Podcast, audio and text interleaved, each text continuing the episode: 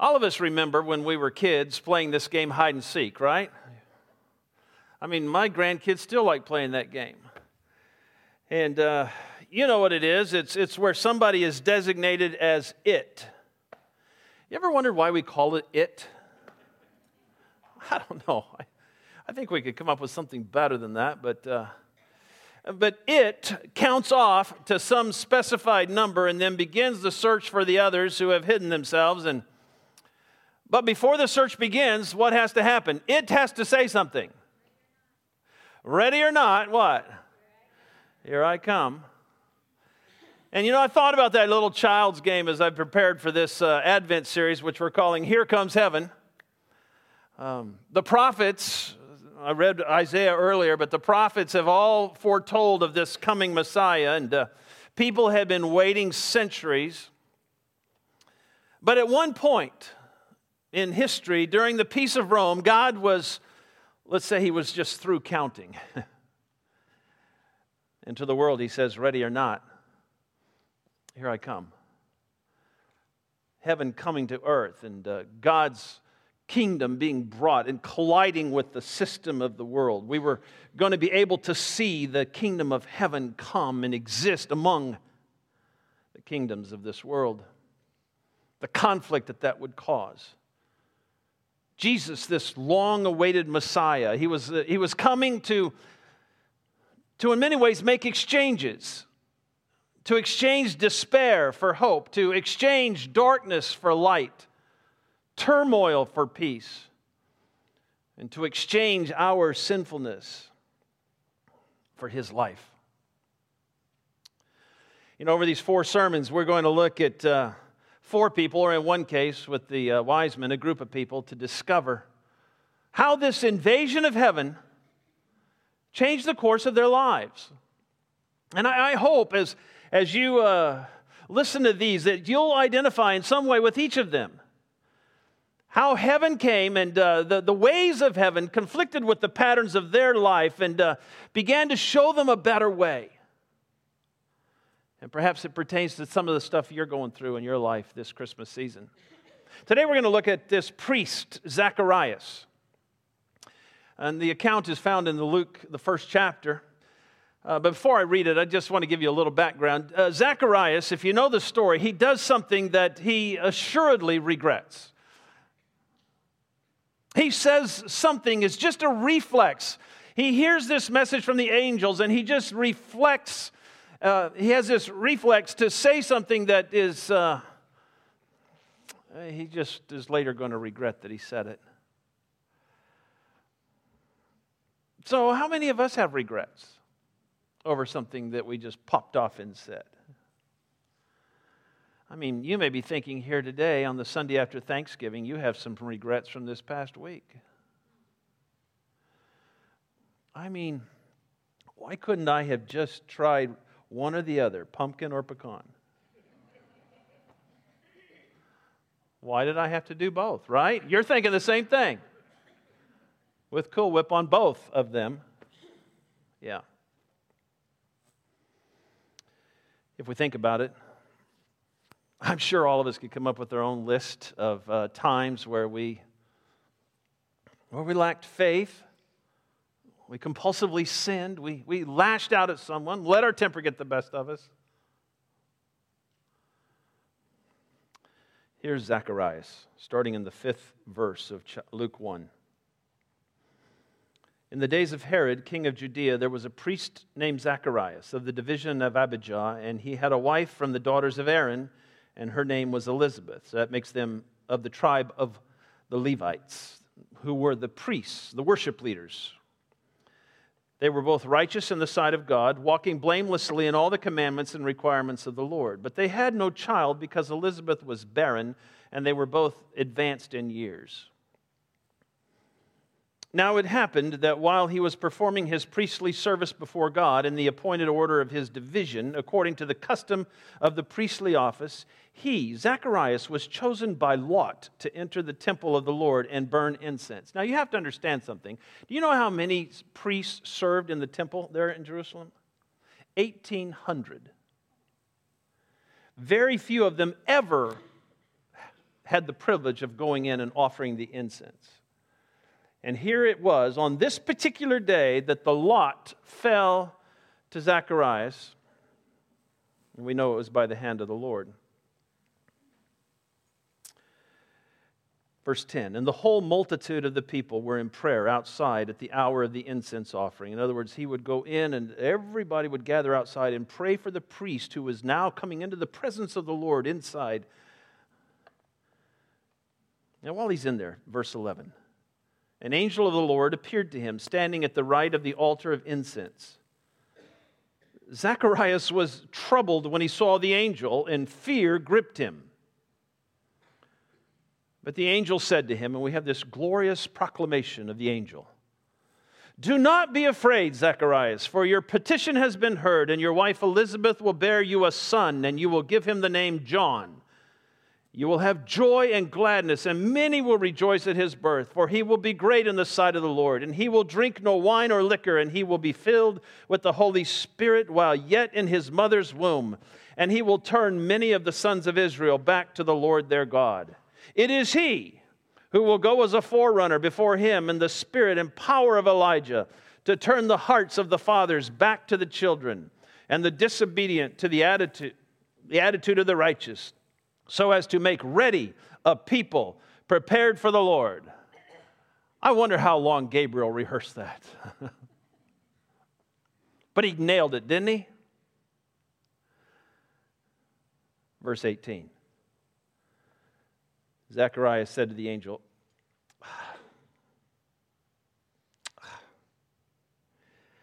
Okay, I hear what you're saying. But how, how am I going to know this for certain? You understand? Look at me. I am old. My wife, Elizabeth, bear a son. She is old, old. Here are the facts that Zacharias is fully aware of. Let me run him down. He knew he was old. His, he knew his wife was barren. He knew that God had let the lot fall to him to enter the holy place on this particular day to be the chosen priest to burn the incense. He knew all those things. He also sees the angel on the right side of the altar, and he knew that meant that the Lord was about to bless him. And in spite of all he knows and all he sees and all that has happened this day, he wants more proof. He wants more assurance. And I have to stop and think you and I would have gotten this, wouldn't we? You would have gotten that, wouldn't you? You wouldn't have said what he said.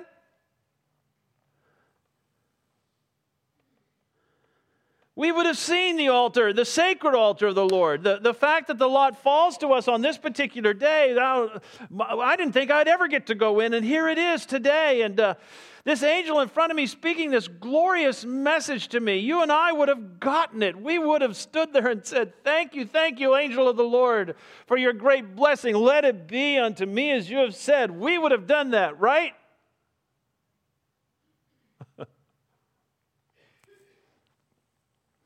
So I've got to think about what is it in Zacharias that makes him in that glorious situation go, uh,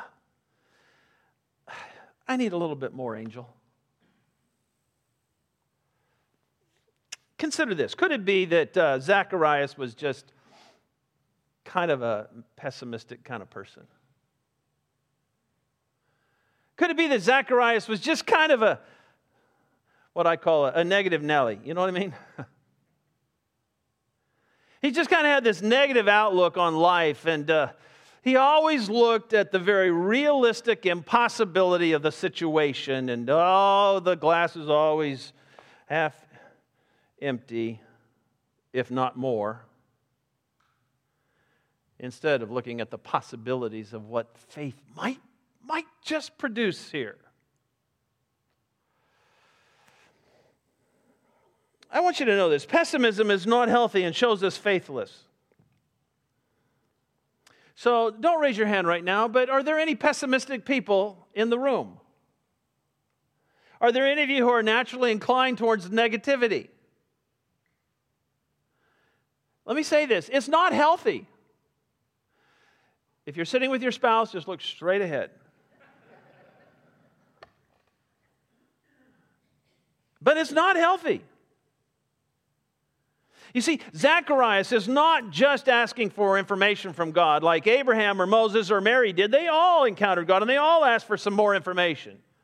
No, that's not what Zacharias is doing. He is giving the angel the reasons as to why what you are saying cannot happen. I, know you're an angel and all, but my wife and I, we're ancient. There's no way she's having a baby. You know, there's a lot of pessimistic people in the Bible. Aren't you glad we have a lot of case studies in the Bible for pessimistic, negative people? I often think of the children of Israel during the Exodus and all that they faced. They're in the wilderness, they're without water. They grumble to Moses, their leader. He goes to the Lord with the problem. The Lord tells him, throw this certain tree into the bitter waters and it'll make it sweet for them to drink. And so he does. And uh, then they have no food. And what do they do? They grumble to Moses. You know what the word grumble means? It means more than just being grumpy or in a bad mood. It means to murmur. It means to talk behind someone's back negatively. It's complaining, gossiping, backbiting, things of which you are not at all aware of, right? You're not acquainted with those things. You know what the actual Hebrew word for grumble is? I mean, uh, mur- what's the word? Yeah, grumble. What's the actual Hebrew word for it? Loon. That's true. And so the Lord tells Moses, I'm going to send manna, heaven food, every day for them to eat. And so he does. But after a while, what happens? They get tired of manna. And so they act like loons. I just had to throw it in. So the Lord sends quail and. Uh,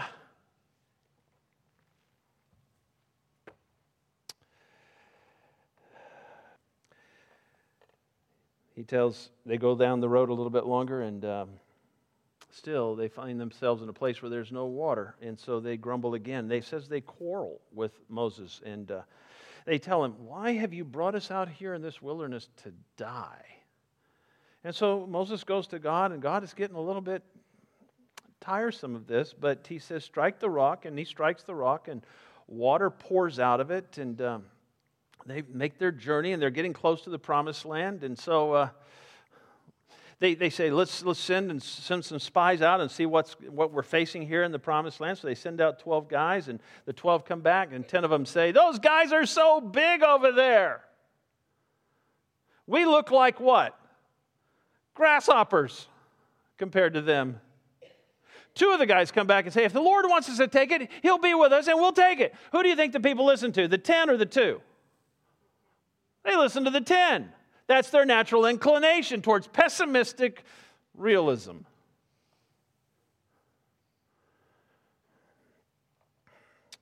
They saw the real negative, even impossible situation, and they refused to believe in the promises that God had already given them. I will lead you into a land filled with milk and honey. I will do this. It gets so bad that they turn on Moses now and they say, We want another leader. And where do they want to go? Back to Egypt. Back to slavery. That's where pessimism and negativity leads you. Individuals, families, churches, even whole nations can become so sour so negative that the goodness of God, the divine glory, this miracle working power, oh, just impossible. Or they just ignore it or sometimes even mock it. Yeah, right. So I have to kind of take this to heart, this Zacharias negativity. Uh, do I, do we ever look at problems or even impossible situations and just say, well, it is hopeless? Perhaps you do this. You try and help God understand why this won't work. you ever done that? Like Zacharias with the angel, you don't understand how old I am. You don't understand how old Elizabeth is.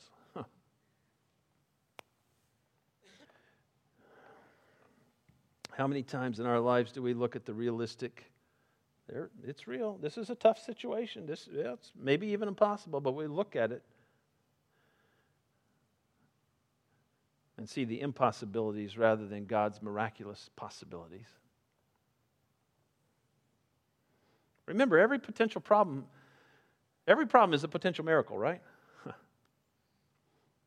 I've said this before, but you know, every, Everybody wants to see a miracle, nobody, but nobody wants to be in a situation that requires one. so here's what happens verses 19 and 20. The angel answered and said to him, I am Gabriel who stands in the presence of God, and I have been sent to speak to you and to bring you this good news. And behold, you shall be silent and unable to speak until the day when these things take place, because you did not believe my words, which will be fulfilled in their proper time. Hmm. Zacharias comes out to the people who were wondering why he'd been in there so long, and uh, he can't speak. The people realize that something happened in there, something remarkable. He goes back home. Elizabeth becomes pregnant. Zacharias is unable to speak that whole time and up until the day of the birth. And God had responded to his lack of faith by taking away his ability to speak. And there's just so many lessons that we could draw, so many points that we could make from this passage of Scripture. Here's a few God is serious about doubt. Amen? God is serious when it comes to doubt. God has a plan and He wants, even insists on our cooperation. He knows us for our own good. Those are good points, but those aren't the points I'm going to make, okay? Here's the point I want to make God causes or uses problems to get our attention. That ever happened in your life? C.S. Lewis' famous quote from his book, the problem of pain. He writes this He says, God whispers to us in our pleasures, speaks in our conscience, but shouts in our pain. It is his megaphone to rouse a deaf world. Pain gets our attention. Zacharias, I know you're old. That's the point. I know your wife Elizabeth. I know how ancient she is. But that's the point. It will be this miracle from heaven that she is going to bear the forerunner of Jesus, the spirit of Elijah, come in the person of John the Baptizer. And Zacharias, I am serious about this. You will not be able to speak until your son is born. Do I have your attention?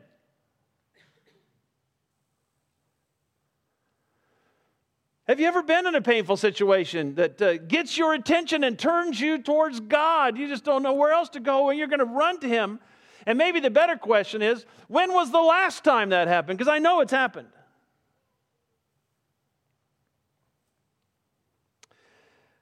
I remember my first pastorate. I was in California. It was a tough assignment. And uh, I remember telling the Lord how incapable I was. Have you ever been there?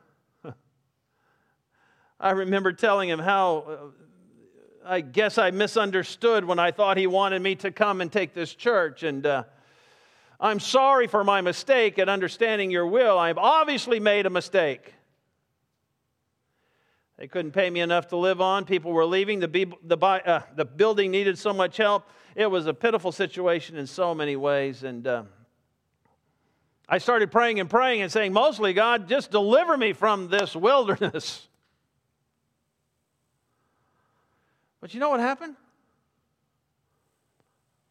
All of a sudden, money started appearing, and uh, the Lord opened the door for me to have this awesome second job, and people gave extra money to spruce up the place, and new people started coming. It was like God telling me, Do I have your attention? This is my church. I know what I'm doing. I called you here. I don't make mistakes. How many of you have ever honestly thought God made a mistake? Honestly.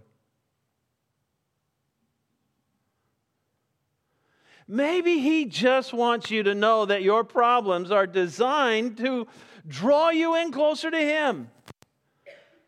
Don't try and defend your failures. Come to Him and receive His forgiveness, His love, His life. Don't get bitter over the way you were mistreated. Draw in close to Him. Let Him comfort you, speak to you of the truth of what has happened.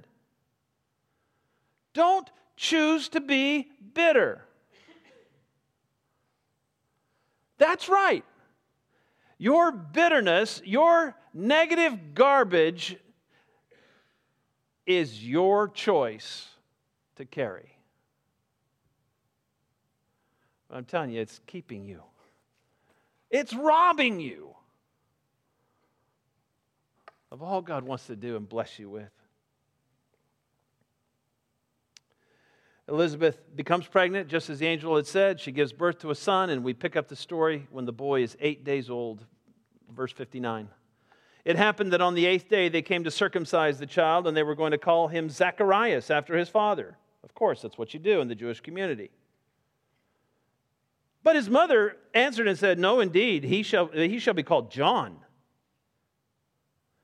And they said to her, There is no one among your relatives who is called by that name. That would be very odd in their community. And they made signs to his father as to what he wanted him called, and he asked for a tablet and wrote as follows His name is John. And they were all astonished. And at once his mouth was opened and his tongue loosed, and he began to speak in praise of God. Fear came on all those living around them, and all these matters were being talked about in all the hill country of Judea.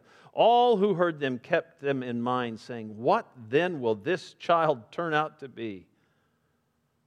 For the hand of the Lord was certainly with him. Zacharias The will of the Lord was for this man to be named John. So he agrees with the will of the Lord. He writes it with great courage. His name will be John. And his heart is filled with this blessing, filled with this praise. There is no greater blessing than living in agreement with God's plan.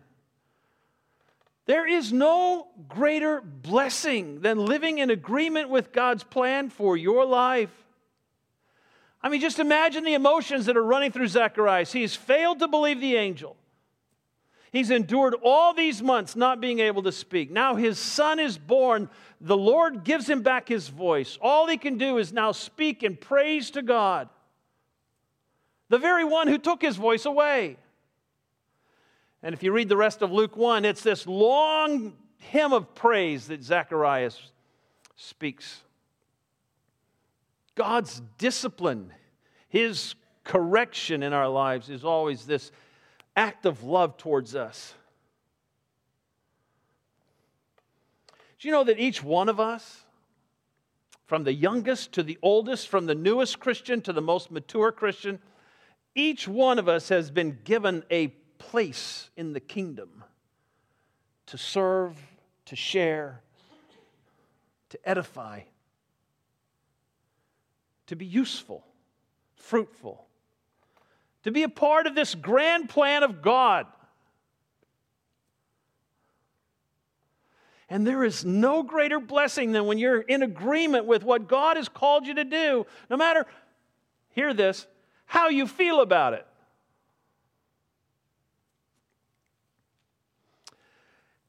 You, you may not know this, but I, I am a, I'm a natural introvert. I am. I, I, I, would never raise my hand in class growing up. I always wanted to hide my uh, head when the teacher was looking for someone to choose to talk. That's me.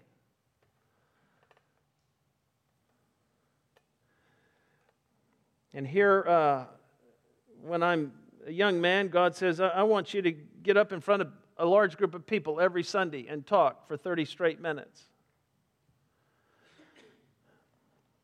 And I said, But that's not my comfort zone. That's not my comfortable place. That's not where I'm most inclined. That's not where I'm. But I got to tell you something that when I stand here and I am agreeing with God's plan for my life, there is a connection, there is a blessing between He and I really I don't have the other times of the week. Just when I stand here and agree with what He's called me to do. I say, even if you're a teenager, God has a plan for you now. Even if you're a child, God has a plan for you now. Yeah, He has a plan when you grow up, but He has a plan for you now. Seek Him, make yourself available to Him. Who knows what He can do with your life now? Don't be afraid. Don't be afraid. Don't think you're too young or in Zacharias, too old. Don't think you're unqualified or not ready. Also, did you know that God has a plan for your life when you retire? Amen? Ah, where's he going? Ah. God has a plan for you when you retire. Every day that He gives you breath, He's got a plan, He's got a purpose. He wants you fruitful. And those who choose to say, I'm just going to live for myself for the rest of my days, you know what? You're robbing yourself. You are robbing yourself of the blessing that comes from walking in the agreement with His plan for your life. And my last point God restores what has been lost and more. Zacharias got his voice back. He was blessed with a son, filled his heart with praise. He had seen the work, the faithfulness, the compassion of God given to him, and this was happening heaven was coming. The time, I'm, I'm alive at the time that this is happening. Oh, all glory to God. My son will be the forerunner in the spirit of Elijah for the coming Messiah. Oh, praise the Lord. The loss of his voice, the failure of the, the scene back there, all gone. Maybe you're here today and you have suffered loss, and uh, sometimes the losses are our own doing, and sometimes it's just part of living in this world. And if you're honest, there's been a, there's been a, a, a pessimism being rooted in your life, a negative attitude, and uh, somewhere along the line, maybe even a fatalistic lack of faith in God and His ability to continue to bless your life, even in the midst of your loss. I encourage you to believe. Did you know that God's heart just melts when we believe that He knows what He's doing all the time, that He's good all the time, that He has a design for the next steps of my journey? My wife Cindy and I have been, uh, we've been saying a phrase to each other as we face situations that seem bigger than us and uh, difficult, even overwhelming. And we'll, we'll begin to go down that fatalistic, doubtful road. oh, this is so bad. And one or the other of us will turn to and say, God's got this. God's got this. And you know, in my 16 plus years of pastoring this church, I've seen many of you, I've watched many of you endure difficulties. I've seen you deal with cancer and heart attacks and deaths of spouses and accidents and just the stuff of life, right? And yet, so many times I've just seen this faith rising out of these situations in so many people's lives, and uh, that God, in the midst of their pain, works just miracles. And you may be here today and you're in that season of the, the problem is huge and uh, you're swimming upstream and it's kind of influencing you towards this faithlessness. Don't, don't, don't buck up and say, I can do this, I can survive, I can make it through it. No, you say, God's got this. Turn it loose. And give Him your doubts and your sinful failures and your sorrow and your grief and your pessimism. And trust Him. Trust Him. He is a God who restores in ways that we can't even begin to comprehend. Amen. Let's pray. Father, no doubt across this audience today are people who, uh, who struggle when it comes to areas of faith, struggle to believe, or their belief is that if, if you're really a God who does these miracles, that you will do these miracles the way I want you to do these miracles. And uh, And so there is that, that crucible moment where they come to you and they say, Lord God, I just, uh, I don't know where this is going. I don't know how this is going to resolve. I don't know how this is going to work itself out. And I don't know how long it's going to take. But I'm here today to place it on the altar before you and say, Lord God, I, am just uh, taking my hands off of it. I'm not placing my expectations on you. You're God, I'm not. You know what you're doing.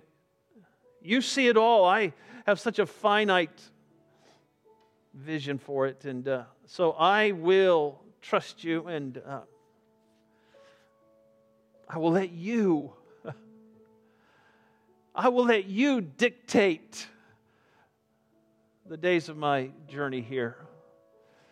And if you call me to something that is uh, seemingly impossible, I will not walk the other way, and I will not uh, doubt that you're able to provide for what you call us to do. But you will walk with us, you will resource us, you will gift us, you will use us. So, Father, here we are. Here we are. Let's stand and sing.